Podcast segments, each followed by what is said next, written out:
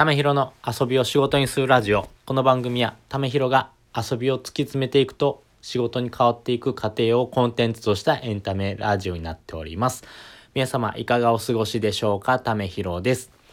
えー、3月のですね、もう16日早いですね。えー、あっという間にですね、半月が過ぎていきますね。いや、早い。もうあっという間ですね。この前ですね、本当に3月に入った感じでしたけどね、えー、本当にぐっとですね、気温も上がってきましたしね、春の気配がだいぶ漂ってきますね。近くのですね、桜もですね、ちらほら咲き始めてる箇所もですね、あってですね、あ、もう春なんだなーっていうのをですね、そういうところからもですね、感じれる今日この頃かなと思っております。で、今日はですね、あの、応援する人になる3つのコツというのをですね、お話していきたいなと思います。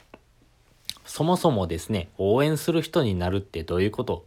そして応援する人になる3つのコツって何っていうことなんですけども、えっ、と、応援する側でもですね、えー、ちゃんとポイントがあります。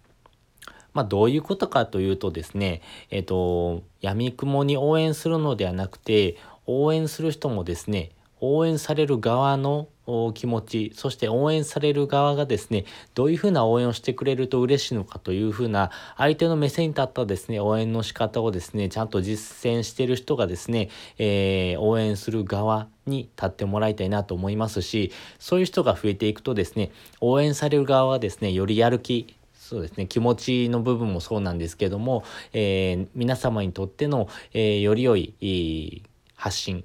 とか、あとは頑張れるモチベーションに変わっていくっていうとこもありますんで、そういうとこも含めまして、あの、応援するという部分でもですね、しっかりとですね、相手目線を持った行動ができるかっていうところがですね、結構ポイントになってくるので、まあそういうところもですね、含めてですね、自分があの、感じてきたことっていうところとか、まあ、応援する側に立った時にどうだっていうところをですね、お話していきたいなと思います。で、ポイント3つあるとお伝えしております。えー、1つ目、えー、自分を持つ。2つ目、頑張る過程を見せる。3つ目、感謝。この3つかなと思います。それぞれ、えー、お話ししていきます。まず1つ目、自分を持つです。えっ、ー、と、応援する側はですね、えー、応援したいなと思っている人にとって、やっぱりギブをしていくんですね。えー、こういうふうな応援がされたらいいだろうなっていうところとか、まあ自分が好きなこと、自分があのこの人にとって非常に、えー、有益だなと思えるようなことをですね、どんどんしていくためにはですね、やっぱり自分を認識してくれるっていうところがですね、やっぱり大事になってくるかなと思います。そのためには自分を売り込むというとこですね。えー、なので、応援される側はですね、応援する人のですね、名前をしっかりと覚えるとかですね、名前をちゃんと呼んであげるっていうところがですね、非常にモチベーションになりますし、えっ、ー、と、応援される側、応援する側はですね、えー、される人にとって、えー、より良いい応援ができるようにですね、自分がこんな応援してるんだよというのをですね、しっかりと主張していくというところもですね、必要になってくるかなと思います。その時にしっかりとした自分を持っておいておかないとですね、この人応援してくれるけど、ちょっと応援の仕方いまいちだなとかですね、まあその人がですね、求めてる応援の仕方じゃない応援の仕方もあると思います。まあそういうところもありますんで、しっかりとですね、自分を持ってですね、えー、自分こういうふうな発信をしてるんですよ、こういうふうな応援してるんですよというのをですね、しっかりとアピールするというのが大事になっていきます。まあ、これはですね、えー、何事でも同じかなと思います。例えばビジネスなんかでも、まあ、ちゃんとですね、自分はこういうふうなことをしてるんですよというのをですね、しっかりとアピールしていけないとですね、あの、自分の商品、また自分自身をですね、売り込むっていうこともできません。まあやっぱり自分を持っているっていうことがですね、一つ、えー、強みになってくるかなと思いますし、やっぱそういうところがないとですね、えー、自分っていうものをやっぱ認識してもらえないということがあります。まあ私だったらですね、えー、どうかな。あの、サッカー好きなんですけど、サッカーの本田圭佑選手に、えー、ためひろさん、いつもありがとうとかって言われるとですね、めちゃめちゃ嬉しいんですよね。まあ、その応援がですね、しっかりと相手に届いてるっていうところもそうなんですけども、しっかりと名前を覚えてくれてる、まあ、それぐらいですね、しっかりとしたあ自分を持って応援ができてるんだなっていう風な自分の励みにもなるということですね。まあそういうところをですね、意識しながらですね、えー、自分を持つというのをですね、えー、考えてもらいたいなと思います。で、二つ目、えー、頑張る過程を見せるです。これはですね、やっぱりその自分が頑張って応援してるんですよっていうのをですね、しっかりと見せていく。私ここまでやってるんですよっていうところですね、やっぱアピールしていかないとですね、なかなか見てくれません。まああの、アイドルなんかでもですね、応援しようと思うとですね、あの、今、今だったら、えー、CD を何十枚何百枚買うというのがですね、結構当たり前になってきてるかなと思いますし、まあそれをする人っていうのもですね、えー、多数出てきます。なので、えー、そういうふうな人との違い、私はこういうふうな応援の仕方をしてるんですよっていうところをですね、まあ出していくためにはですね、頑張って応援してるんですっていうような過程もですね、しっかりと見せていく必要があるかなと思います。まあそれは、えー、モチベーションもそうなんですけども、応援してるというところからですね、そこからのギブ、そして、えー、応援する過程をですね、また一緒に盛り上げていけるような仲間を作っていくっていうところもですね、一つ、えー、ポイントに上がるかなと思いますし、まあ仲間が増えることで、え一緒に応援するモチベーションにもつながっていきます。そういうふうな好循環を持てるというところがですね、えー、大事になってくるかなと思いますんで、やっぱ頑張る過程を見せるっていうのは非常に重要なポイントかなと思います。で、3つ目、えー、感謝。これはですね、結構大事かなと思ってます。あの、皆様、えー、日頃感謝をされてますか？そして感謝する言葉をですね、発してますか？やっぱりですね、人は生きていく上で人との関わりを持っていく必要がありますし、かかりを持っていないっていうことがないと思います。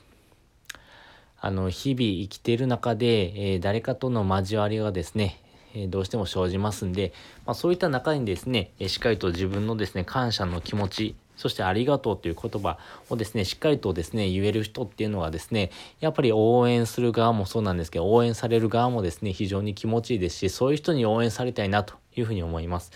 私だったらそういう人がいいなと思いますし、まあ、そういう人に応援されてるっていうところもですね、あの自分のモチベーションになるかなと思います。ということで、応援する人になる3つのコツというのをお話しておきました。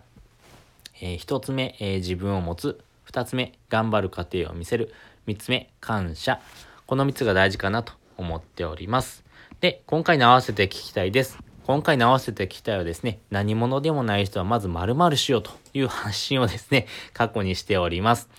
あのー、まあ私もね、なんですけども、まあ何者でもない、まあ普通の人だよというところからですね、普通の人からですね、えっ、ー、と、こういうふうな音声を聞いてもらってですね、まあ自分のリスナーになってもらう。要はですね、自分が応援される側になるというふうな立場になってきたの時にはですね、やっぱりこの〇〇っていうのはですね、非常に大事かなと思ってます。まあ、それがどういうものなのかっていうのはですね、このリンク貼っておきますんで、そこからですね、えー、内容を聞いてみてください。まあ、ここを持っておくとですね、非常に生きやすくなっていくかなと思いますんでね、まあ、そういうところも考えながらですね、合わせて聞いてみてください。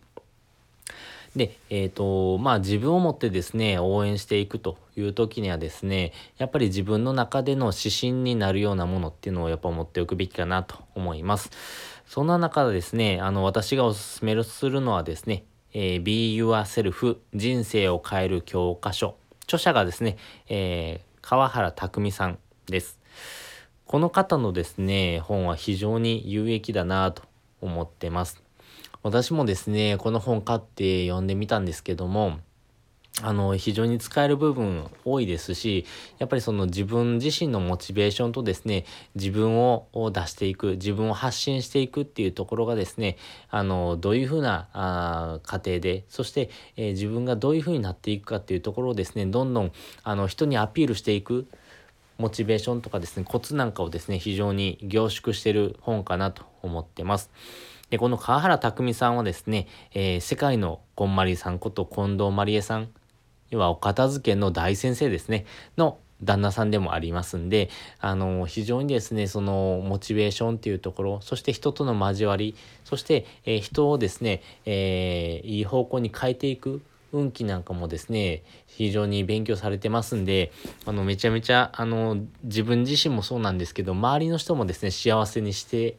いくというところをですね、非常に信念に置かれてますんで、あの、こういう人が周りにいてくれるだけでですね、私も幸せだなと思いますし、こういう人からですね、いろんなことを学び得れるっていう風な環境もですね、非常にありがたいなと思っておりますんでね、この本よかったらですね、えー、手に取って、えー、読んでみてください。とはいえですね、本を読むって非常にいいことなんですけど、なかなか難しいな、ちょっと苦手だなと思う人結構いるかなと思います。私もですね、もともと本を読むの苦手でした。で、私がですね、この本を読むのが楽しいなと思えたきっかけはですね、あの、アマゾンオーディブルに出会えたというところですね。あの、アマゾンオーディブル、やっぱながら聞きができるっていうところがですね、一番のメリットになってます。やっぱり耳で聞くっていうところがですね、習慣化してる、えー、この音声配信の市場におきましては、やっぱり耳で聞くっていうところがですね、あの、時間短縮にもなりますし、非常に効率的に学びが得れるというところがあります。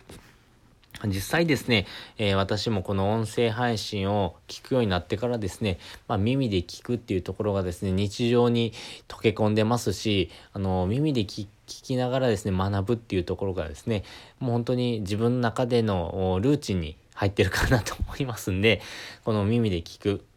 ていうところ、そしてながら聞きができるというところではですね、本当に通勤時間にとか、家事の合間にとか、ゴミ出しの途中に、みたいな形でですね、隙間時間5分があればですね、非常に聞けますんで、あのー、ぜひぜひチャレンジしてみてください。あのー、登録の方法なんかをですね、まとめた記事載せておりますんで、まあ、そこを見ながらですね、実際にどういうふうに登録していったらいいの、どういうふうな、えー、形でですね、えー、スタートしていったらいいのっていうところをまとめてますんで、よかったらそちらもですね、見てみてください。で、私はですね、あの、デメリット、もですね、一緒に載せております。まあ、デメリット使ってみてどうなのっていうところをですね、実際に書いてます。